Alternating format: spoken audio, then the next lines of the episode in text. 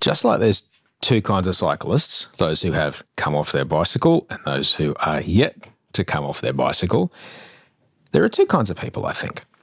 Those who have had their moment of crippling dread when they come to the realization of the full extent of the current and future effects of global warming and a fossil fuel economy, and those who are yet to. I'm in the latter category in the first instance and the former category in the second.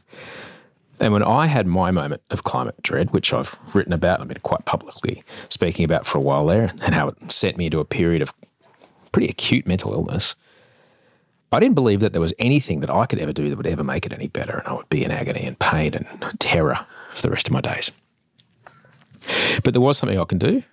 I did it. And it is better, vastly better. Because even with the overwhelming blanket of fear and destabilization of everything that I have known and our history is known as far as ecosystems and weather patterns and society, even with the destabilization of that, that we are already very clearly seeing, there is hope and there is possibility. The antidote to climate anxiety is climate action. And my podcast guest this week has written a remarkable book all about action, possibility, and ultimately freedom from the paralysis that climate anxiety can have on your life. Claire O'Rourke is my podcast guest this week. Her latest book is called Together We Can. It's a great read, and our conversation on this show is a great listen. But first, we do need to pay the bills. There's a team of people that help me make this show, and to pay them, I read ads. If you'd like a show without ads, I'll tell you about that later on. But right now, you may hear some commercials, you may not. If you do, thank you. If not, on with the show. Ever catch yourself eating the same flavorless dinner three days in a row? Dreaming of something better? Well, HelloFresh is your guilt free dream come true, baby. It's me, Keke Palmer. Let's wake up those taste buds with hot, juicy pecan crusted chicken or garlic butter shrimp scampi. Mm. Hello Fresh. Stop dreaming of all the delicious possibilities and dig in at HelloFresh.com. Let's get this dinner party started. Many of us have those stubborn pounds that seem impossible to lose, no matter how good we eat or how hard we work out. My solution is PlushCare. PlushCare is a leading telehealth provider with doctors who are there for you day and night to partner with you in your weight loss journey. They can prescribe FDA-approved weight loss medications like Wegovy and Zepbound for those who qualify. Plus, they accept most insurance plans. To get started, visit plushcare.com slash weight loss. That's plushcare.com slash weight loss. Many of us have those stubborn pounds that seem impossible to lose, no matter how good we eat or how hard we work out. My solution is PlushCare. PlushCare is a leading telehealth provider with doctors who are there for you day and night to partner with you in your weight loss journey. They can prescribe FDA-approved weight loss medications like Wegovy and Zepbound for those who qualify. Plus, they accept most insurance plans. To get started, visit plushcare.com slash weight loss. That's plushcare.com slash weight loss. I just love how you can just flip that whole concept. It's so overwhelmed. There's, you know, it's just everywhere. Yeah, it's everywhere. Isn't that a great opportunity to step in? You know, I, I don't want to sound Pollyanna about this because, yes, it's very scary. We have a very short window of time to do something about this problem. But the beauty in that problem is that there is limitless opportunity to take action wherever you are. That is journalist, activist, and author Claire O'Rourke. I'm Osher Günsberg. This is Better Than Yesterday.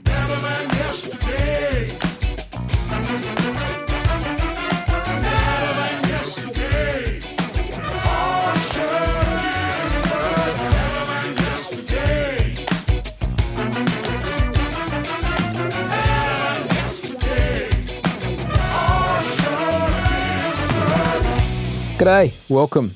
Welcome to Better Than Yesterday. I'm Osher Günsberg. Thanks for being a part of the show. This is a podcast where we just try to make your day today better than yesterday by having conversations with people from all over the world, from all walks of life, some of them experts in their field. Each chat will leave you with something that makes you go, you know what, today, better than it was. Just a little idea, just a little way of just adjusting the way that the world appears. To you. That's it. I've been having these conversations since 2013. There's hundreds of episodes. I'm here Mondays, Wednesdays, and Fridays. Mondays and Wednesdays, and with a guest, and Fridays, I'm here with you. I am Osher Günsberg. Hi, I'm a podcaster. I'm a TV host. I'm an author. I'm a dad. I'm a stepdad. I'm uh, currently midway through an adventure in surgery and uh, home delivered intravenous antibiotics. And uh, I'm thankful I still have bicycle gloves, even though I haven't ridden my bicycle in uh, over a year here, because they're helping my hands not fall apart from the crutches, which is good. uh, thanks for being a part of it. And uh, thanks for everybody that reached out through the week. Thank you heaps. Send us your email at gmail.com is my email address. And uh, also thanks to the people that continue to um, let me know about DadPod and how DadPod's um, bringing light to their to their lives. Dad Pod is a, a dadding parenting podcast I do with Charlie Clausen. You can find it where you found this one. And a big thanks as well to people who reached out about Friday's episode. Uh, I was pretty scared to publish that one, pretty worried, but to be honest, I was quite inspired by the experience at the Festival of Dangerous Ideas and some of the conversations I had backstage with the the people there, and I was kind of emboldened a bit to know that it is important to have conversations that contain nuance, contain acceptance, and the acknowledgement that acknowledging another's will to change, even if that change doesn't happen in a straight line. These conversations are are important to have because I think in our community, through the binary nature of uh, social media responses, we have kind of come to be a bit polarized, yeah, a bit, a lot polarized in our thinking. And so, yeah, I thought it was important to put a fairly high stakes uh, kind of chat out on Friday. So basically, I, I, spoke about I spoke about a few things, but one of the things I spoke about was being on stage and um, uh, how I kind of averted a, climate anxiety induced terror poo, which is something that happens in my body. I think it's something to acknowledge that the way that I avoided that, and part of the way, the, the skills and tools I've learned to avoid those sorts of things, is that this podcast, this exact podcast, has been a big part in helping me move past that really paralyzing time in my life. When I first started having conversations about climate on this show, I would be just so scared, like so so scared. I just didn't I didn't want to talk about that stuff. I wanted to talk to actors and athletes and entrepreneurs, but I also knew that not having the conversations about things that I found frightening was making my fear of having those conversations greater, more painful, more scary. I knew enough about it. I knew enough that I was like, I'm just going to have to start doing it. It was hard, fucking hard. Sometimes I would need days to recover, uh, but each time it, it got easier. I remember once I spoke to Jamie Simmons. He, um, he's one of the people that helped move the town of Grantham outside of Toowoomba. Basically, this town was like, well, these floodings are going to get worse and they're going to get more deadly. Let's move everybody.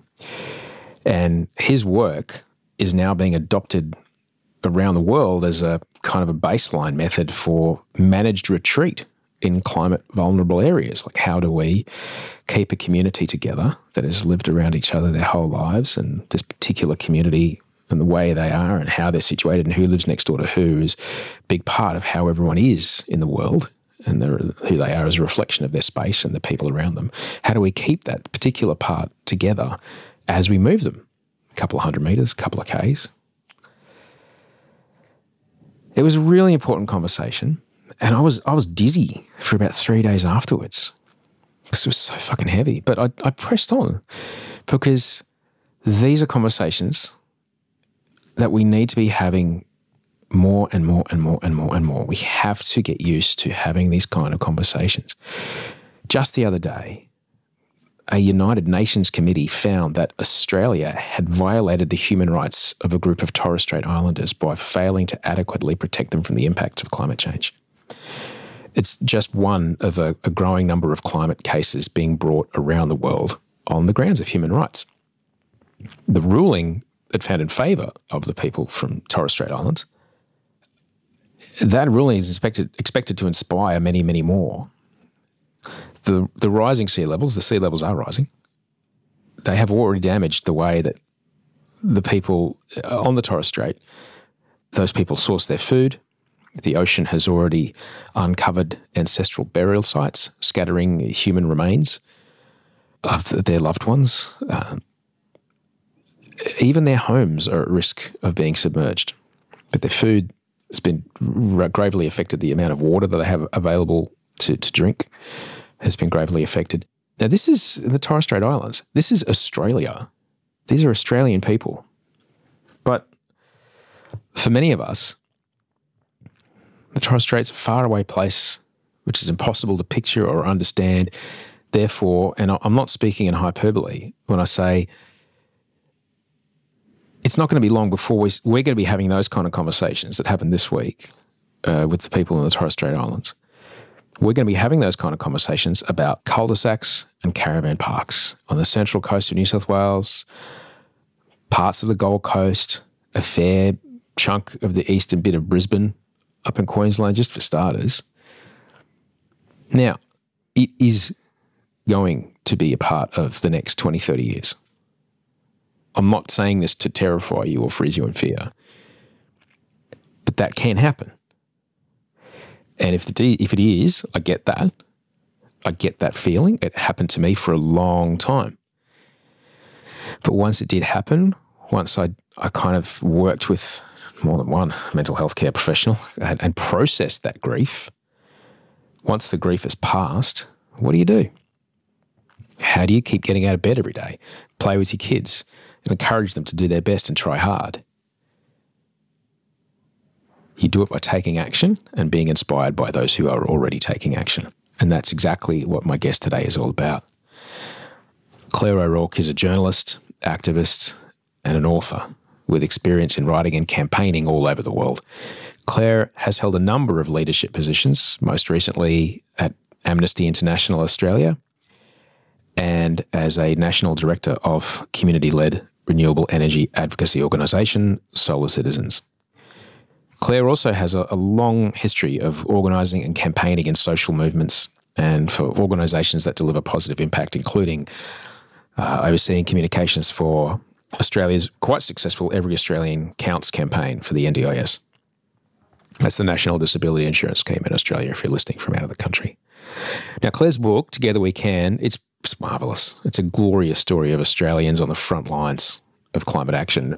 For us to maintain or, yes, even improve our way of life, it is going to take a massive all hands on deck effort. And honestly, it can be overwhelming just thinking, where do I even start? Because we're thinking about food supply, we're thinking about roads, infrastructure, education, keeping communities together, you name it. It's, it's, it's all at once, everywhere, all around us. And this book really highlights people from all around our country in Australia who are making a difference, a big difference. We're talking food producers, sports people, finances, uh, psychologists, First Nations people, public servants, entrepreneurs, actors, scientists, teachers, farmers, students, retirees. Like she speaks to so many people. When I was really, really sick, I didn't believe that people like Claire existed, let alone the people that she spoke to. But she does, they do, and it's bloody inspiring. The book's called Together We Can. It's out now wherever you get your books. You can find her on Instagram. She's at Claire O'Rourke, C L A I R E O R O U R K E.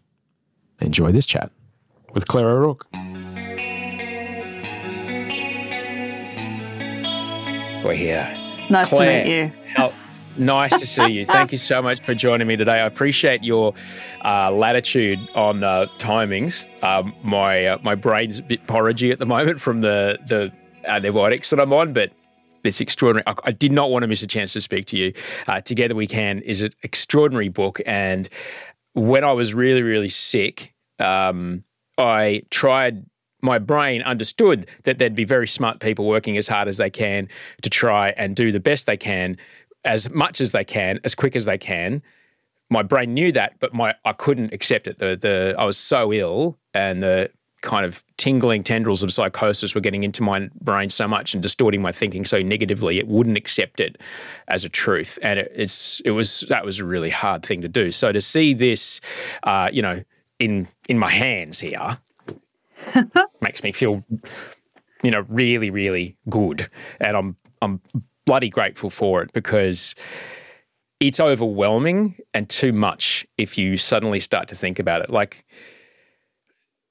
clearly, there's a moment in your life where you realized maybe well before um, you had your big moment. Did when did you realize in your life that you thought about people and the overall impact of you and our society kind of differently to to others? Were you a kid? Were you a teenager?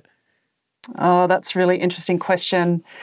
So I could give you the boring answer on, oh, well, I've worked on social justice since I, you know, kind of walked away from journalism proper, you know, 15 or so years ago. But actually, the person who taught me about what responsibility means for society is my grandmother.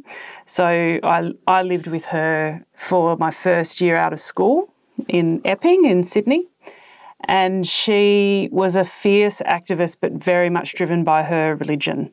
So she was a Catholic, deeply Catholic, went to church every day of her life from her mid 20s, and she was a big, um, actually a pro life activist. And so she was vice president of Pro Life in New South Wales. She was involved in the local progress groups and all this kind of stuff. And we used to have these massive arguments about social issues because we just simply didn't agree on what was right. Mm. And you know, she she passed away about 17 years ago when my eldest child was about four months old. And from her deathbed, like a couple of days before she died, she said to me, Well, I got up on my soapbox and you got up on yours, but at least we both got up. And it's enormously, it's such a good line. But it's, of course, she had a really great line like a couple of days before she passes, you know. She's oh, I've, I've written all of mine. I don't know about uh, you, but all mine are already scripted. Uh, it was so good. but also, just kind of, she just taught me to be engaged in the society you're in, and you know, you have a yeah. responsibility to be, be, part of it. So that's probably yeah. driven a lot of the work that I've done, you know, the way I live my life. What did you learn about seeing the humanity in a person that, I mean, the way you mentioned what your grandmother was campaigning for, I, I I draw a conclusion that you may have had differing views yes. on uh, women's healthcare. I what do. did you learn about connecting with someone as a human in a loving way? There's your grandma taken into a home. You're allowing you, you're living with her. You know, you, you care for her. Yeah. You're related by blood. She's got your mother or father's face on her. You've got her face on you, and yet you differ so extraordinarily. What did you learn about connecting and still being able to connect with someone that you love, even though you differ ideologically? I just learn by doing. I think that's what we do as people. We learn by doing. Like she taught me things like, you know, how to make a really good cake and that you always should wash up as soon as you put the cake in the oven. You know, like she just taught me very practical things about how to how to live and but she was always doing something for a cause she believed in or for her mm. family or for her community. So she was very connected, and I respected that. And I think, I think we need to have really deep respect for people if we're going to exist in this world, even when we don't agree with people on particular issues. And and I think where we're at, you know, on climate change, which I've written about, is that most people actually really care about it. So I think mm. I think it's become so politicized that we think we can't connect on this issue with people, but yeah. that's just not what the research says. And so I think I think it's important to preserve relationships at all costs because that's what we're going to need in moments of crisis that are going to come down the line with climate. But Claire, like we we pretty much engage with nearly everyone that we disagree with in the safe anonymous space of being online where it's easy for us to write them off as a human for all eternity and never ever have any validation of anything they ever say ever again block ban mute boom done used to be easier. That's not the world, though, is it? No, it used to. It used to be. Um, I used to actually ring up people that would troll me or kind of, you know, put nasty comments back in the day. It was just too hard now. You'd go, you just like look them up, and then you ring them up and go, "Hey, do you want to do you want to have that conversation?" Rather than you know just really? kind of yeah, you know, it didn't last long because you know there's too much of that kind of stuff now. Uh, there's no point engaging with trolls, you know, and trying to fight it out with them because that just feeds the algorithms that are driving us apart. Mm. But um, I do think there's ways you can connect with people who really disagree.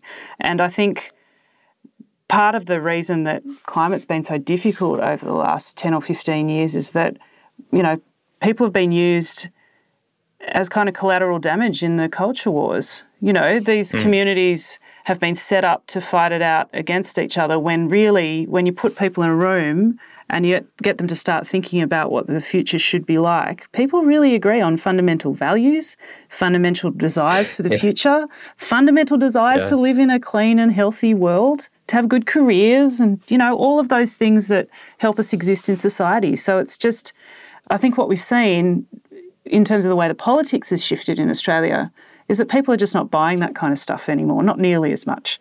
We're not going to be used as kind of, you know, um, uh, flag flyers for, you know, people who want to divide us. I think there is a new, new kind of tone in the country. It's really exciting.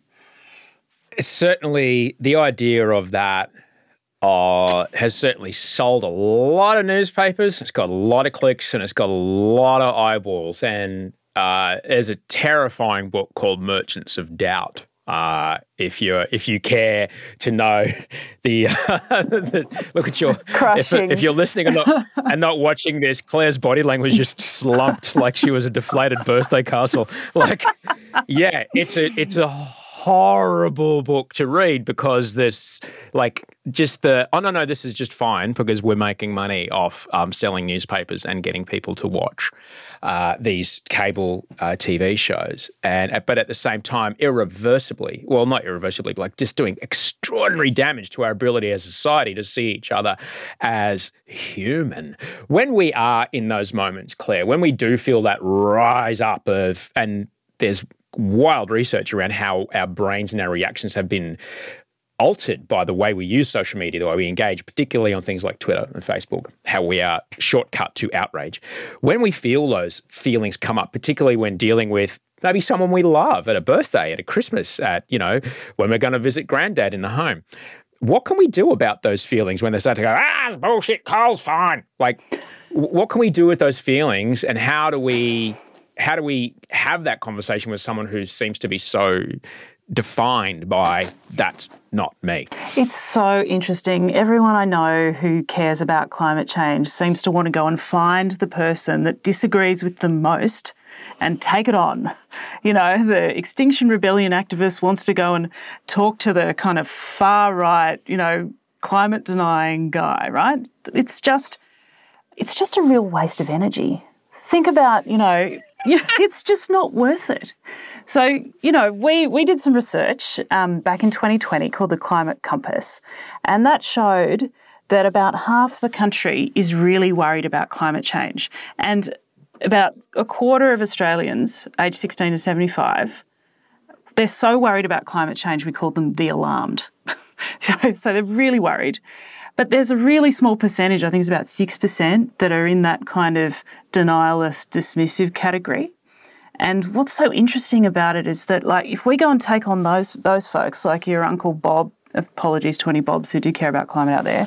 But if you There's go, always, you know, Bob, it's always a Bob. If you've got an Uncle Bob at the Christmas dinner or whatever, like, and you're sitting there having an argument, is that a, the really the best use of your time? You might be able to get them yeah. on talking about, you know, the benefits of solar panels, bringing the prices down or whatever, helping with the cost of living. But really, it's just not worth your effort. This is really challenging yeah. though, because if you've got this internal kind of emotional storm happening because they're just making you so annoyed, um, I think some of those basic emotional intelligence school, skills like breathing, counting to three, changing the subject, talking about the weather, maybe not the weather disasters, but the weather. Um, you know, yeah. talking about we're going on holidays. Like, you know, some of those circumstances where it's really difficult is where people are in those family relationships where you're kind of right there and you've got to still connect and maintain the relationship. One of the best parts of a, piece of advice I got from um, Mithra Cox, who's a councillor, a Greens councillor on the local council in Wollongong where I live. She's had thousands of climate change conversations, often out on the hustings, you know, handing out flyers or whatever. Mm. And her advice is actually just talk about how you feel about climate change because it's a great yeah. leveler. Humans want to help another human who is in distress. And even with people mm. who she could never connect with on the issues, when she talked about how it makes her feel and how climate change keeps her up at night, that's when she gets a moment of breakthrough. So, thinking about how yeah. we actually connect with our own emotions and talk about them can be a great leveler. Yeah. So rather than kind of going for the science and the facts and trying to win the game, think about trying to win the heart. It seems that the logical thing to do, though, that, uh, you know, if I bring, I guess it's the way my brain works, if I bring a fact uh, that is irrevocably true, another person who I don't know can see that truth and go, well, okay, now what are you going to do about it? But it doesn't seem to be that way unfortunately, there's been so much obfuscation and questioning and myth and doubt uh, about a a fucking fact that it's you're right. It's it's it's hard to understand that. There's a person. There's a few parts of society that are just to the edges of the bell curve. It's okay. We'll be fine as long as we can get a, a, big chunk in the middle of the bell curve along for the ride, we're, we're going to be okay. When you worked as a as a journalist, how early on did you start to see the wire, the newswire, start to kind of populate with climate stories? It wasn't actually huge when I was a journalist. I left journalism proper in about 2005, and there were like stories were usually about the big meetings you know, about the hmm. global mm. meetings, the Kyoto, you know, and all those mm. those kinds of global conferences. So it was more a kind of foreign news story rather than a story, the stories that you right. see now around the technology advances and the cost curves mm. coming down and and the movements of people that are doing incredible work on it. So it really was kind of one of many issues where I think that has shifted quite substantially. What's been kind of interesting in, in writing the book has been I've worked out kind of right at the end of the process of writing it that I was actually in a mode called constructive journalism, which is kind of, you know, coming around in Europe, of course, where, you know, they're more progressively thinking about these types of things. But constructive journalism has the journalists playing the role of the facilitator or the connector rather than being the kind of cop on the beat or the judge. So they're kind of the modes of the news, daily news journal or the investigative journal. And it, it's made me reflect a lot on what kind of role um, should the media be playing at this moment in our history. We should be constructing you know, good connections and, you know, building great stories and inspiring people with what we can do at this moment when we've got the politics, the economics, and the technology all aligning in favour of shifting society. It's it, the economic part, and it's it. I've said it on the show before. It it breaks my heart that it has to be the economic argument, but at this point, Claire, I don't care. I don't give a shit. You know, we're the largest we're the community in, in the world that has the largest uptake of rooftop, rooftop solar panels, and it's not because we love koalas, it's because it's cheap. Fine. Put them up there. I don't care why. That's Just right. Do it. Yeah, more the merrier. It's the, the solution that we need. I used to run an organization called Solar Citizens, and it's an awesome organization that is all about pulling together all the people who have those solar panels on their rooftops. And, you know, it is very satisfying just seeing the free energy, yeah. you know, rolling down through your little app. We've got six and a half just, kilowatts on our rooftop, and it's just awesome. Oh wow! Yeah, mate. I wish I've been I've been shifting and changing my energy companies to try because we have I have a, a, driveway full of electric mobility, and um you know just trying to make sure that we get the best deal on on yeah, all that. Yeah. But I cannot wait until. Like it just makes no sense to me. It's like, hang on a second. So are you telling me that it's easier to have this joule of energy to get my car from here to there, uh, mined from sucked up out of the ground out of a country that maybe has human rights and politics that I really don't agree with, shoved into an oil tanker, sailed across the world to Singapore where it's mixed with 18 other countries, and then, you know, brought in another tanker to, you know, a, a plant over there in Kurnell where it's shoved into a truck, which is then driven uh, to the servo up the road from me, which I then have to go and it's afterwards refined at extraordinary expense, and then I then put that into my car when I could manufacture that joule myself on my roof for free. Like, wh- why is it easier? I just don't get it. but the wonderful thing is, it is happening. You know, I think this yeah. week was it just yesterday that South Australia has produced more from wind power, like 150% for a moment in time um, of its whole state's energy needs, and the average. Um, you know, whole grid is about 62% renewables generation. Like it's happening. The states have done Man. amazing work despite all of the political argy bargy over the last decade. And once it, when we look yeah. at these stories and we consolidate them, we realize that lots is happening. And it's just I yeah. found doing it, like writing the book, like super motivating because it just made yeah. me think, you know what? Even like all of those moments when I feel like we are going down the toilet, you know, mm. if you look the other way and start thinking, you go in with intention and say, I'm going to look for a story that makes me feel more hopeful, it works.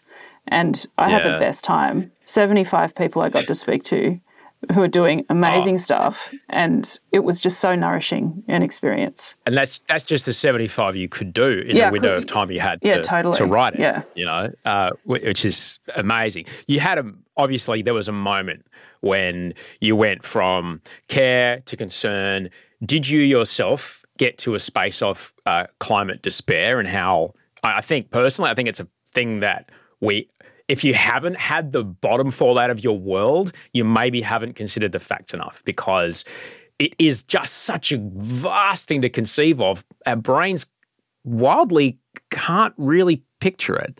Mm, which so is big. weird. It's a limitation of our own. It's a limitation of our own ability to conceive something, isn't it? Did you have a moment where the, the the floor fell out from under you? Yeah, it's funny. It came after I'd been working on climate for some years. So and it sounds like a cliche to talk about it, but the Black Summer Fires. I live down in Austinmer on Dharawal country between the rainforest, like in like quite next door Illawarra Escarpment rainforest, and about a 10 minute walk from the beach. Beautiful, enormously mm. privileged place to live. It is just diabolically gorgeous where I live, and also really humid most of the time. And so we we experienced the fires. You know, we were told by the local fire station to get the house ready, and we kind of spent two days cleaning it up, and then realised actually there is no point. It's a weatherboard house. It's covered. It's surrounded by trees. It's going to burn. We packed up our trailer.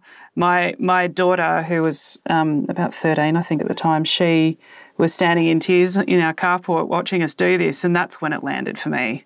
I'm feeling teary thinking about it. It just landed when I was like not only was there this kind of incredible cognitive dissonance, like you were talking about, going, hang on, I live next to damp rainforest near the beach in suburbia. What the hell is going on? So there was that kind of dissonance, but then it was all, also just like, this is dangerous for me and my privileged world with my privileged life.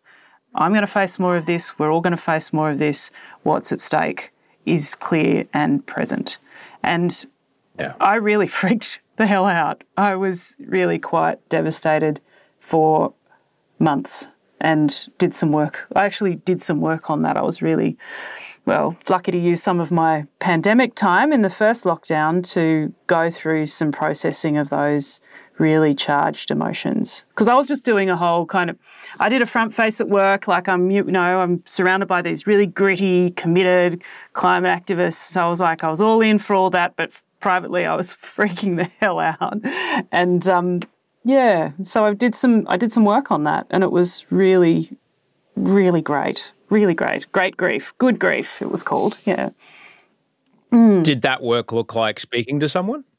Well, strangely, yes. It meant um, so I joined a, a program that is volunteer run called Good Grief. It's like a global uh, network, a bit like AA. So it has a 10 step program, and you meet every week or fortnight for a couple of hours to just sit in circle, often in person, but this happened to be on Zoom, so I could access it with the pandemic.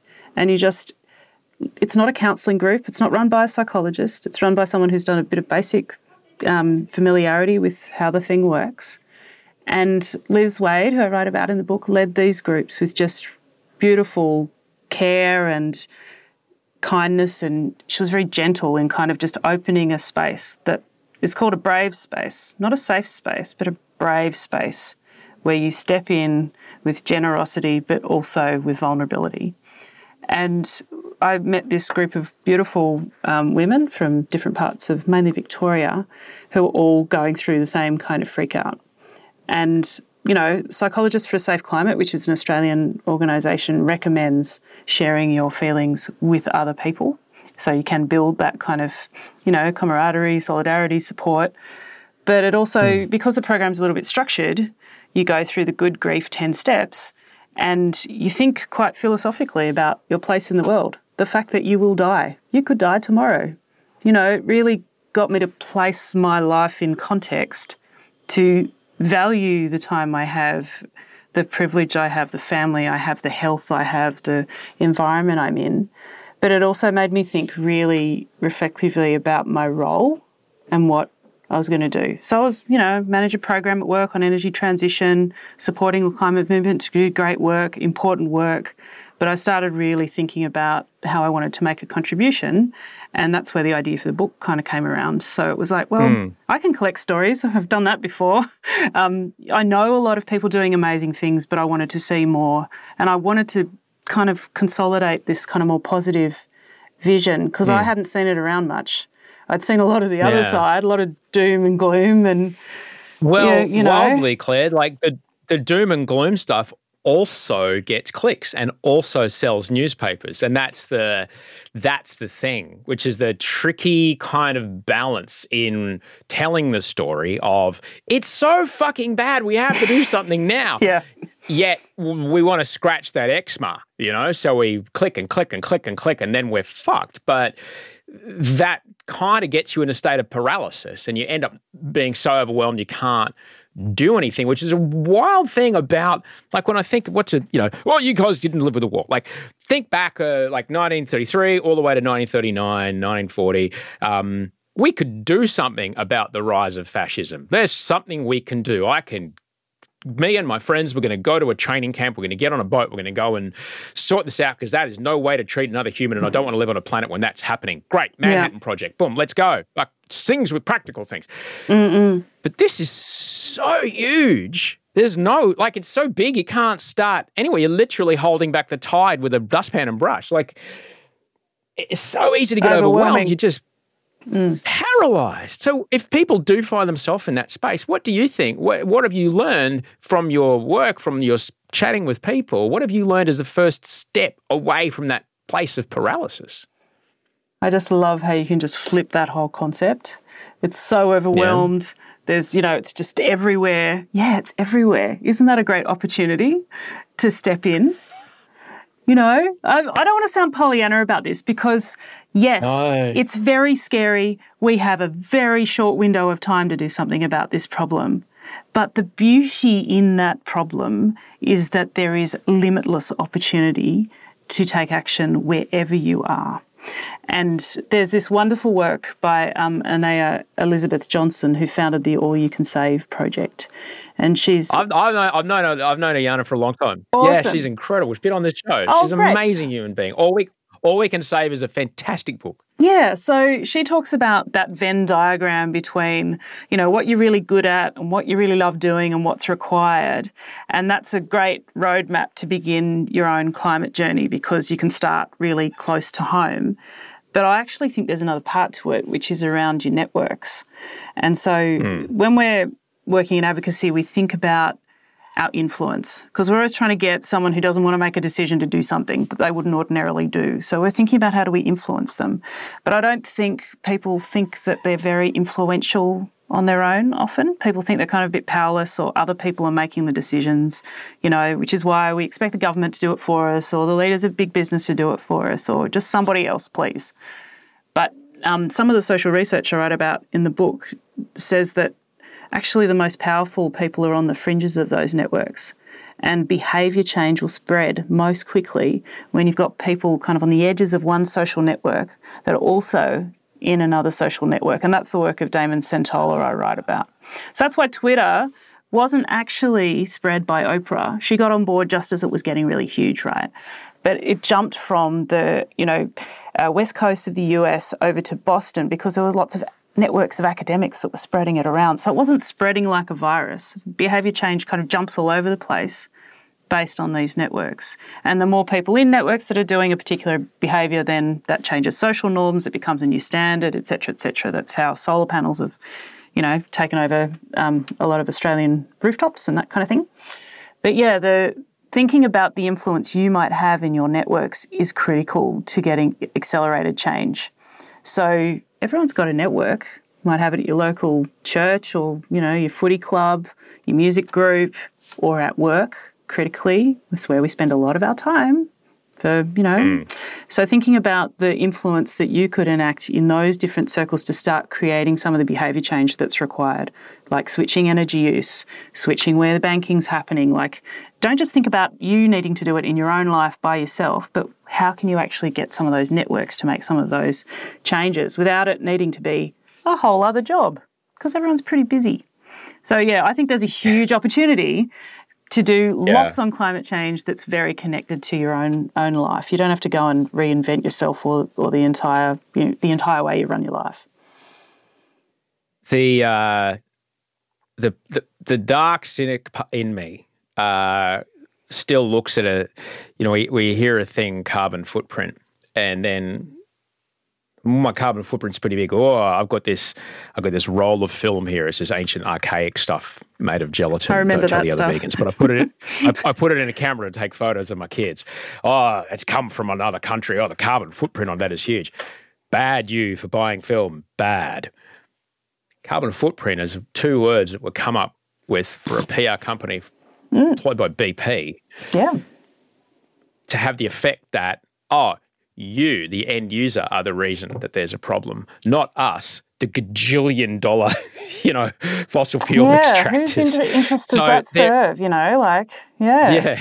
So I, I guess where I'm going with that mm. is, you know, there is the judgment we have as neighbours when we see one of our neighbours on bin night put the wrong thing in the recycling bin. Oh, bad, they're doing the bad thing. But then hang on, what? It's okay to open up 50,000 square kilometers for gas exploration? What fuck? Like, at what point do we, our own, as you mentioned, what can we do today in our own service? But that, where's the advocacy? Where's the pressure for the upstream solutions? And why, how can we make those happen as fast as possible, Claire? Oh, there's so, there's so many campaigns that are happening right now to stop the extractive industries from getting bigger because the International Energy Agency, that wildly anarchic organization, actually, like these anarchists at the IEA, they said that last year that there can be no more coal, oil, or gas projects opened up. So that is clear. So when you've got a really conservative organisation saying that, we know what's at stake. Um, look, there's really big projects that are coming down the line now, particularly around gas, and I would encourage people to go and have a look at those campaigns, particularly around um, the Scarborough Basin and the Barossa. So they're they're worth looking at. You can have a look at the organisations that I've listed uh, in um, climateactionstartshere.com, just a page on my website where you can get some ideas of where to start because there are so many campaigns. Um, I think what we need now is people thinking they can do more than recycling to help with this problem. So the same research that showed that we did that showed lots of people really care about climate change also showed that the biggest amount of activity is around recycling. And recycling is a really great thing to do because we need to do it, but it is about between 2 and 4% of Australia's contribution to um, carbon emissions. Whereas everything else, my friends, is energy. The mining and burning of fossil fuels, coal, oil, and gas is the problem. And by joining efforts with other people that are supporting First Nations communities that don't want extractive industries on their land, by ensuring that we can halt or delay those projects, that is what is required so we can create enough time for the solutions to come in at the price that can make it work in a clean way. Like that's just what we need to do. So there's just so many options. I could tell you about, you know, many campaigns that are happening everywhere, but it's probably best to just go and have a look at um, climateactionstartshere.com and you'll see all of those groups that are doing that work. So, as much as it's important, it's important to make sure that I, I don't get the plastic containers in the paper bin. It is to make sure that my windows aren't drafty, so that my either heating or air conditioning uh, is as efficient as it possibly can be. Yeah, well, think about different systems. So there's your system of yourself, there's your system of your household, there's a system of your network or community, then there's big global economic systems. And when we work as advocates, we're thinking about how do we create the conditions within that system for kind of tipping points to occur and for change to happen really quickly. And they'll be like, you know, the climate movement's been working for years and years and years and years. And then all of a sudden the politics has shifted. It didn't just happen, you know, it actually started happening in the 2019 election, big swings away from the coalition because of climate change. But all of these issues have built up. Community concern has risen. We are facing all of these climate impacts, the repeated flooding, this year, you know, the bushfires, all of these things have added up to the community saying, enough, the system is tipping. And that's created all of this political space. So, one of the best things you can do is think about how you're influencing a system. How are you creating some of those conditions for change to occur? So, yeah, it's, it's, um, I feel like there's lots of opportunity right now because of the economics, because of the technology shifts, um, and because people care more. Where all of that's aligning. Um, but I'm, you know, like you, I, I have cynical moments aplenty. I despair. I freak out pretty often.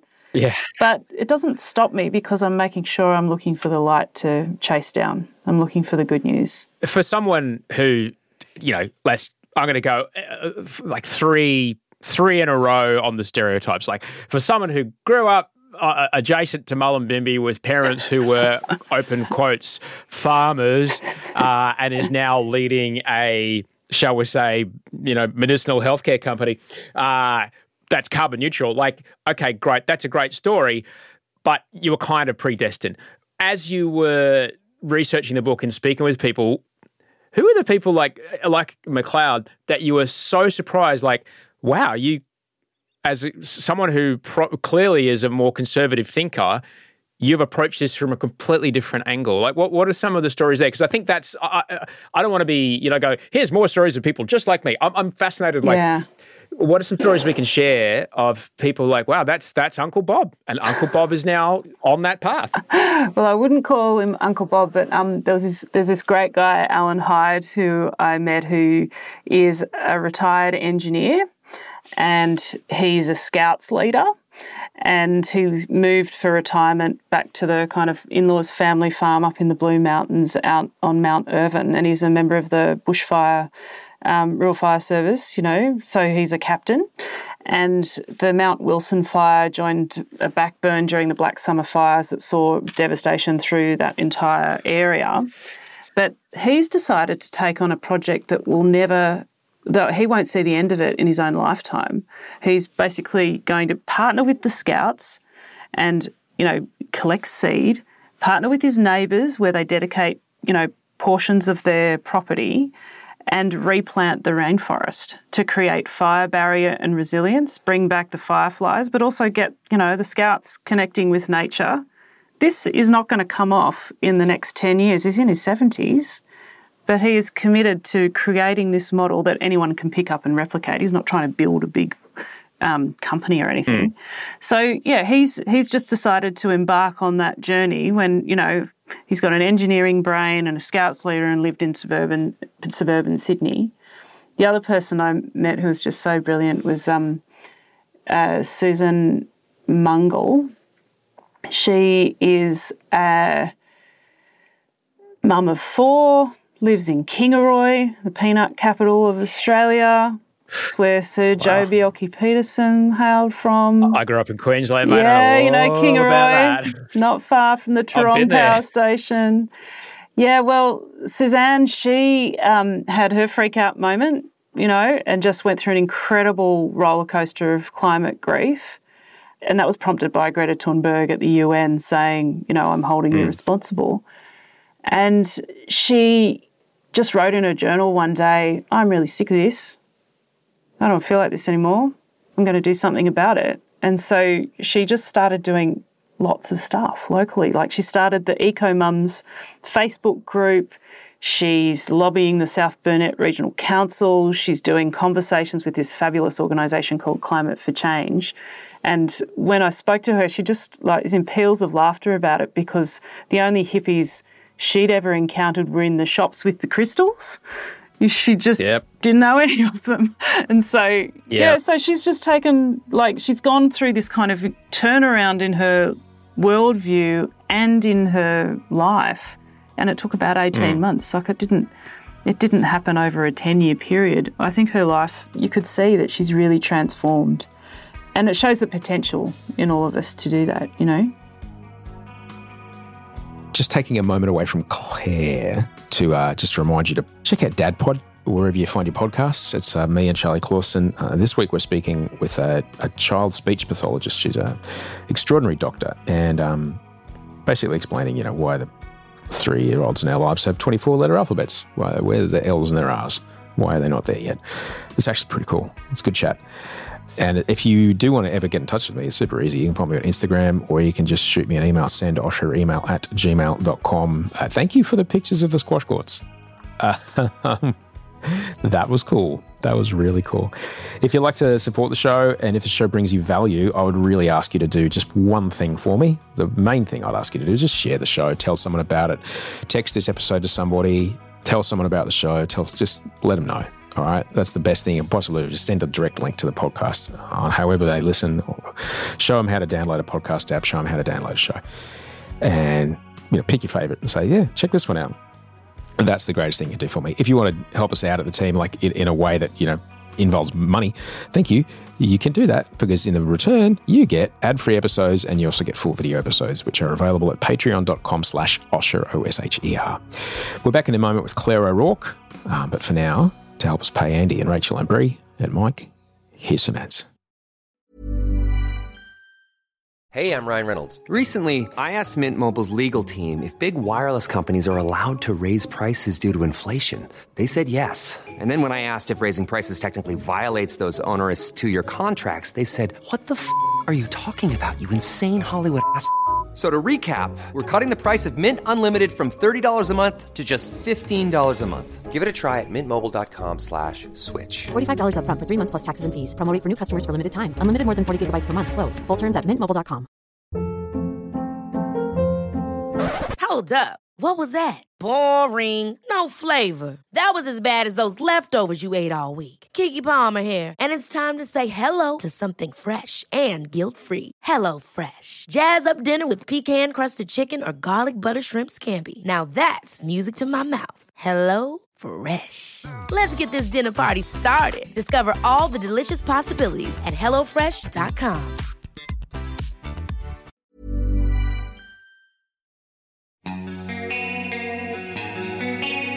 part of why I'm kind of I am fascinated with this book because you do you do touch on this is that I have this idea, and I would just love your thoughts on this. That one of the reasons that we haven't acted as quickly uh, as like the comparison I have is the Montreal Protocol around CFCs and the hole in the ozone layer in the 80s. That was done and dusted in a couple of years, and it was incredible.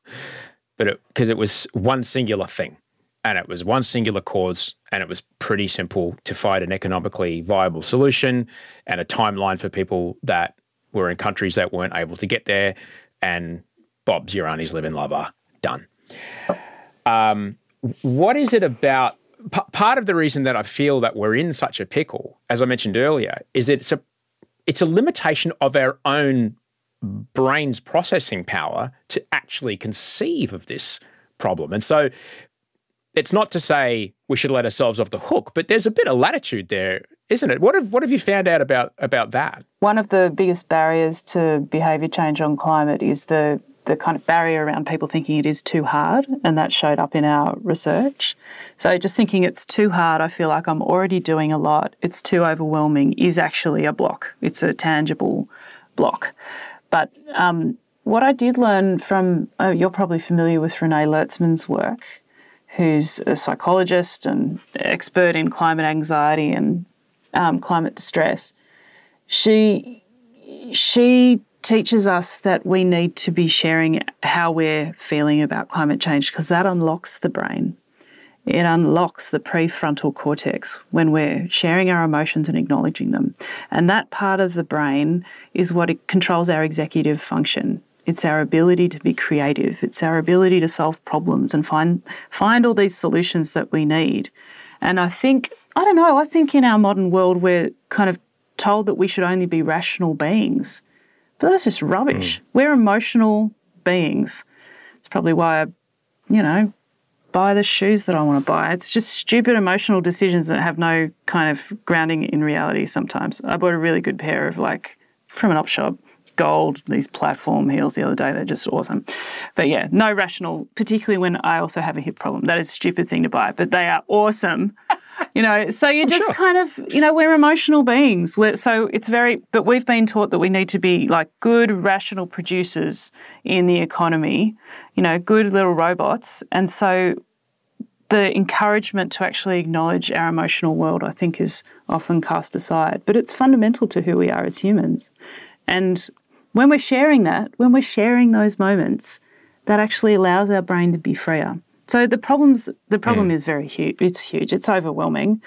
But I I do think when we have those moments of, of sharing, and I had loads of moments like that in writing the book and having these conversations where people did talk about how they felt about climate change. And they felt like moments of genuine empathy and care that led to these beautifully generative conversations that we need more of. Mm. Yeah, it's just kind of hard to do it sometimes. we all we all do have a our moment. You know, I'm on this program. I've spoken with uh, Margaret Klein Salamon, mm. uh, who spoke about Hurricane Sandy in 2012 uh, being this big moment for her. Ayana uh, Elizabeth Johnson, Dr. Anne Elizabeth, we mm. spoke about before. She, you know, when an island of Barbuda, where she did a lot of marine research work, was just flattened. She had a had a moment. Um, my moment was just a, a, reading the paper one day. Uh, More prosaic. Uh, yeah, it was just a, it was just a moment. Um, uh, yet, you know, in, in the last couple of years, we've seen, you know, a fire. You mentioned um, the Mount Wilson fire. I remember speaking. I did, you know did a motorbike ride, a charity ride up in that way, and I remember speaking one of the fireys there. So what you know, tell me, you know, we were talking about it, and I goes, "Oh, was a tough day." Oh, was that the toughest day? No, the toughest day was the first six weeks, is what he said. Um, we all have our moment. There's been, you know, three once in a hundred year floods at the start of 2022. We've just declared a third La Nina. Boom, it's on the way.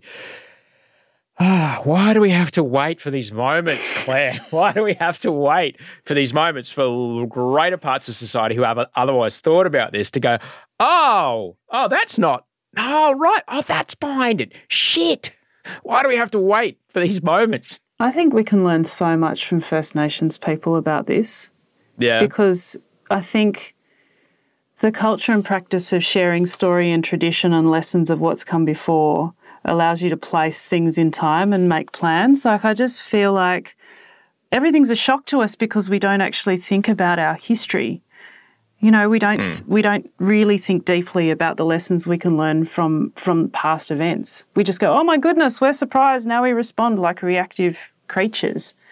One of the mm. best lessons I got from the book um, process was talking to Nola Turner Jensen, who's she's a Wiradjuri woman and she's basically rebuilding the language map of Wiradjuri country, which is one of the second biggest language group in Australia and and um, massive land territory in in you know central New South Wales. And she taught me about totems and about care for country and about kind of building in awareness of your local environment as a daily practice. And if you're more observant, you're more likely to understand earlier the need to make adjustments. But we're not observing our world, mm. not in that kind of habitual way, I don't think. We rely on the news or we try and outsource it to someone else to do it for us. But mm. yeah, it, it's, I think we can learn a lot from thinking about keenly observe, observing our environment and also thinking about stories from history that allow us to think about how we can be getting ahead of some of these problems. It's kind of it's kind of a non-specific thing, but it feels like some of those practices are key to how we can mm. actually be more aware rather than this kind of, you know, kind of Pavlov's dog thing, you know, where you kind of, oh my goodness, yeah. time to react again. Yeah. And also, I think part yeah. of it's that we, like, you know, there's a lot of people who don't have it amazing in Australian society. There's got a big problems with inequality. And yes. um, particularly in places like the people who are going to bear the brunt of climate impacts are, you know, the people who have had the least to do with causing it globally as much as in this country. Oh, mate. You know, tell me about it. Like, Audrey's family's Audrey's from Fiji. She oh wow, up, yeah. Uh, you know, we spend a we spend a lot of time there. Uh, a, a, big part of why I am better now is I was over there for work, and I was I working with my acceptance commitment therapist and uh, remotely, and I would sit every day at the high tide mark and watch the tide come up underneath the stilts of the village where the beach used to be 20 metres away. Yeah, wow. And now the tide comes up underneath the village where these people have lived for hundreds of years and their ancestors are buried all around mm. them. And it was awful. Mm. fucking awful, but I did it every day. And that allowed just being with that discomfort has one of the that's one of the reasons that I'm now, you know, I read about things like Thwaites Glacier and go, that is fucking terrible. Mm. But I can carry on with my day. That sort of thing would destroy me for for weeks Yeah. uh, in the past. Um, but you're right about just obs- observing things. You know, there's two. Uh, it's a terrible joke, but there's two, two kinds of people. Uh, those who are like, "Oh fuck, where am I going to get a rat test?" And there's me, who's like, "I read the news like six weeks ago and bought 50. Can I lend you one?" I have to say, I'm a, I'm You a bit more of a be prepared Girl Scout too. You know, like yeah, oh, it's, yeah. it's I'm a bit more that way inclined when I'm on top of things. But yeah, I I think um, I think we don't think enough about how connected we are to our environment all the time, and just the practice Yeah. of totems that I've learned about. It was such a gift to learn about that Yeah. just to kind of, you know, you see, if you see a totem, if you're an Aboriginal person, my understanding of it is you see it, one of your totems fly by, one of your birds, or see a plant, you think ancestor. And how do you look after your Mm. Right, ancestors? How do you look after your family? And if you're thinking about how integrated you are with your environment in that way, you're going to be more observant and you're going to think more about solving problems before you're at the, oh my goodness, I've got to go to the shop and fix this thing in the next 10 minutes. Yeah.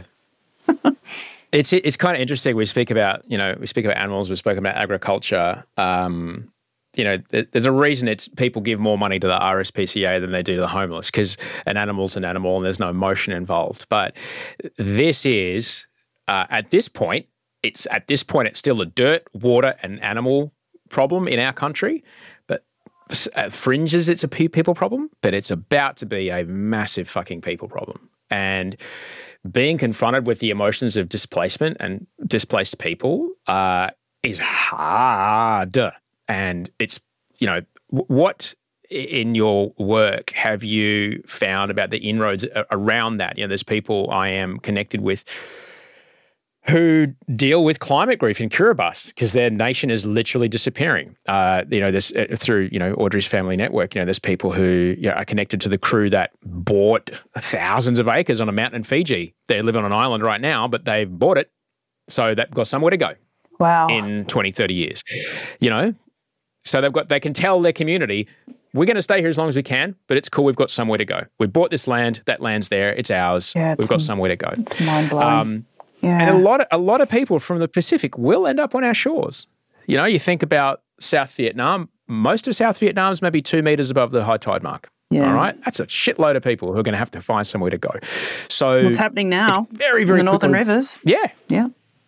without a doubt, it's very quickly going to become a people problem. What have you learned about um, about displacement, about community, about cohesion, about uh, you know what communities are going to need to do to adapt to and welcome strangers in? Which oh, we're Australian, we'll be fine with strangers coming to our shores. Fuck off. Yeah. well, the, one of the beautiful stories in the book is from the town of Cobargo on the south coast of New South Wales on Yuin country. Cobargo was the town that was made famous because, you know, people wouldn't shake the Prime Minister's hand when um, Scott Morrison came in for a visit. Yeah, national headlines. You probably Oh, remember the whole thing. Goosebumps thinking Yeah, about it. The, yeah. the the look in their eyes was just you're taking the piss, and I think at that moment they felt like all It was a community that was on its knees, you know. And but I interviewed this uh, wonderful woman called Deborah Summer, who is skilled in something. It's a practice or a network community called the art of hosting, which is basically a really great way to have facilitated group conversations that uses a whole lot of tools and techniques and practices and all of the things that you'd need to to make a cohesive space. And so after quite quickly as the fires were calming, there was a couple of community consultation, you know, usual processes held for that community that didn't go amazingly well. Um, and so Deborah thought, well, I've got some skills. How about we just kind of set up a, a time and a place and see who comes along? Um, and they called it a Cobargo Community Catch Ups and they had it at the local hall. They put the date and the time out. 100 people turned up.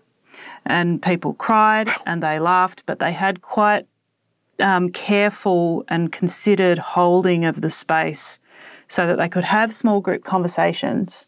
Um, and they had a few of these. The pandemic then kind of got in the way and they started doing them online and things. But just sparking those conversations helped generate projects. And, you know, half the main street burned down in Cobargo. Beautiful historic main street, you know, colonial kind of streetscape. But that main street now is being rebuilt and a lot of the businesses are going to be cooperatively owned.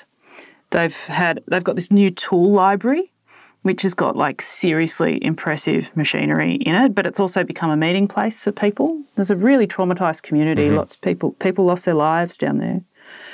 Um, people are still looking for places to live down there and rebuilding. Mm. But they've had creative art projects that have sprung up, you know, children's books and you know, it's they've got a community garden that's kind of reinvigorated and all of those things might seem quite small but they're really not. They're really important things that have helped um, rebuild that community. Um, so it's you know more connected than it was pre-fire. It was always pretty connected. A small community, about 800 people, but you know just by holding time and space where people were allowed to connect on that really emotional human level at, at that time has been helpful for that community. And they've raised like millions of dollars. You know, they've been able to get yeah. all this government funding because uh, the, you know, Cobargo folk um, Association, they have a folk festival down there every year. They decided to raise a whole bunch of money that leveraged government money as well. So it's a it's a great example of how people mm. coming together and someone saying, "Well, I've got some skills. What can I do?" and just giving something a go to see if it would work. And it's led to amazing things. I mean, a lot of people have known about this for a long time. Like, uh, there's something that always that uh, the Queensland government, as part of their aid, gave a, a lot of TAFE syllabus to Kiribati, mm. kind of knowing that eventually those people are going to have to go somewhere. Yeah. It'd be great if they had skills and a syllabus that we recognise so they can get straight to work yeah. and they can have a place. And that shit's been happening since like that's like 20 years that stuff's been happening. Practical. So people have known this a long long long long long time. What can we start to bring into our lives around the you know what can we start to get you know skills that we can start to work on around ah oh, there's people who aren't from here now living here. Like what are some ways that we can i guess prep ourselves for you know the the demographic of our country changing over the next 20 30 years? It's already changed a lot. Like you know we've got our biggest the last census showed that the biggest diaspora groups from folks living overseas after england and new zealand i think is um, china india and the philippines. So you know, our society is already changing a lot. And I think we can learn a lot from place based efforts that are designed to build acceptance and you know mutual mutual aid and mutual support that have been springing up a lot through the pandemic but also before that mm. there's an awesome organisation called the sydney alliance which um, you might be familiar with which is a whole it's an alliance um, model of a whole lot of organisations from different kind of orientations and communities, religious and ethnic, that have come together to work on solutions for that community.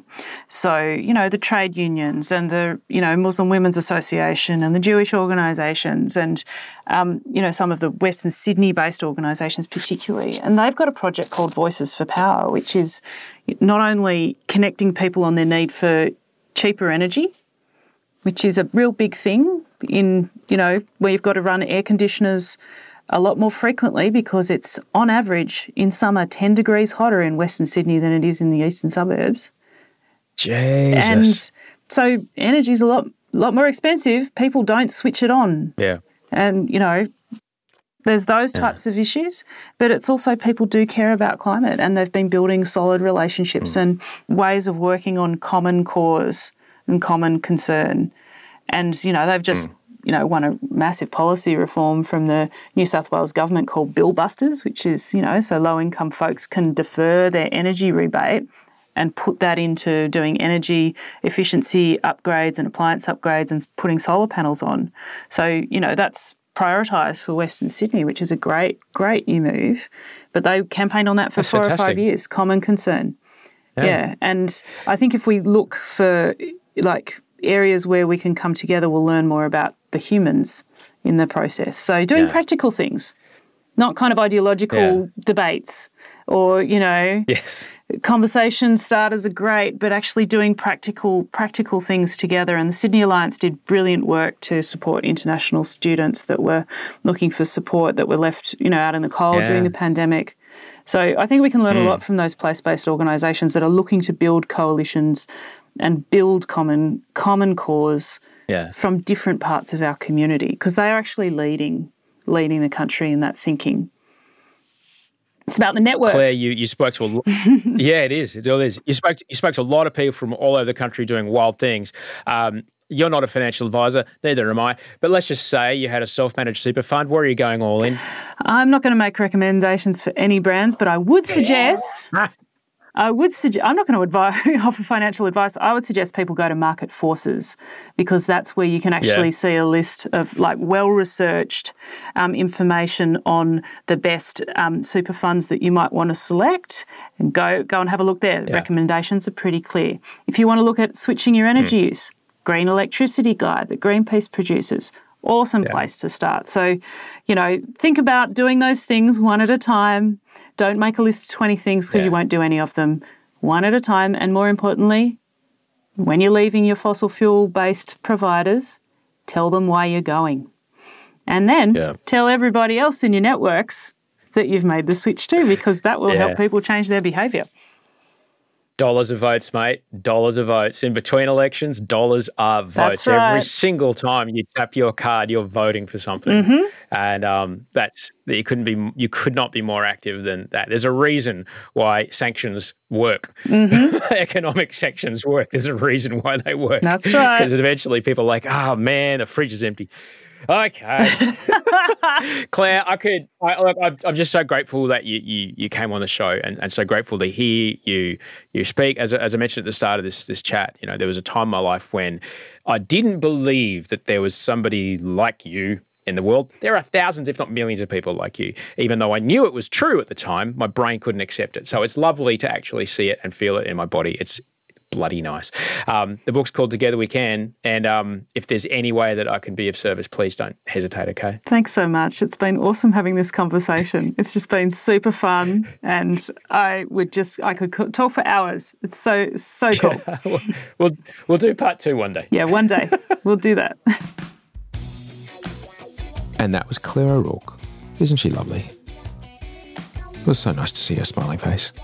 You can find her on Instagram, Claire O'Rourke, C L A I R E O R O U R K E. Her book is called Together We Can. It's out. Wherever you get your books, it's out now. That's where it is. Thanks for being part of the show. I'll be back here on Wednesday.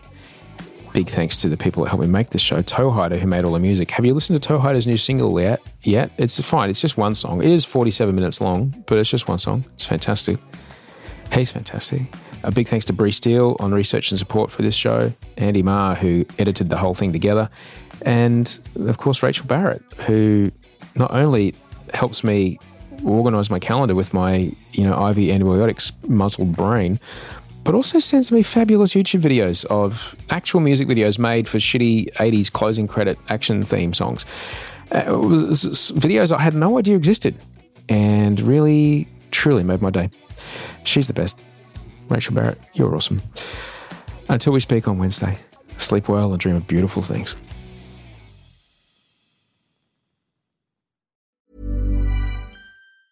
Ever catch yourself eating the same flavorless dinner three days in a row? Dreaming of something better? Well, HelloFresh is your guilt free dream come true, baby. It's me, Keke Palmer.